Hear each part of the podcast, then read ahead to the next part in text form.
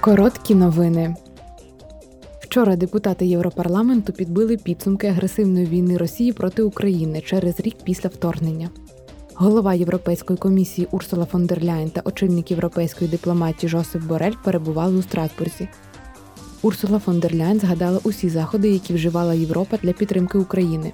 Вона сказала: We have focused on three main goals. Ми зосередилися на трьох основних цілях: по-перше, непохитно підтримувати опір України проти загарбника. По-друге, підірвати російську військову машину. І по-третє, разом будувати європейське майбутнє України. І ці три напрями діяльності керували нами протягом останнього року і будуть керувати нами найближчими місяцями. Верховний представник ЄС із закордонних справ Жосеп Борель окреслив санкції, запроваджені Європою протягом цього року, а потім попросив більше військових поставок для України. Я закликаю всі європейські країни, які мають сучасні та ефективні танки, що пропадають пилом у казармах і не приносять користі, передати їх Україні якомога швидше, тому що весна і літо будуть вирішальними.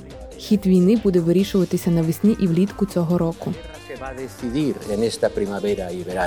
Євродепутати обговорили, як ЄС може продовжити підтримувати Київ. Європарламент винесе на голосування резолюцію сьогодні. Під час пленарної сесії президент Латвії Егілс Левіт закликав Європу знайти політичну волю, щоб судити Росію за її злочини і дати Україні майбутнє в Європі. Він також заявив, The use of frozen Russian assets необхідно забезпечити використання заморожених російських активів для відновлення України. Це стосується не лише активів олігархів, наближених до режиму, але й, зокрема, активів Центрального банку Росії. Хоча це складно, але юридично це можливо. Потрібна політична воля.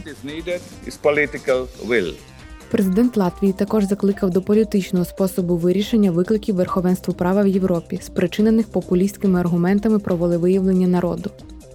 Хоча різноманітність національної ідентичності, культури та мови є силою Європи, принципи верховенства права повинні бути однаковими скрізь, підкреслив він. Під час пленарної сесії депутати Європарламенту підтримали пропозиції щодо покращення ситуації для європейських громадян, які проживають в іншій державі-члені ЄС і бажають голосувати або балотуватися на європейських та місцевих виборах.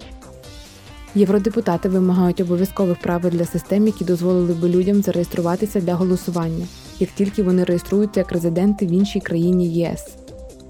Приблизно 11 мільйонів європейців виборчого віку проживають в іншій державі-члені ЄС.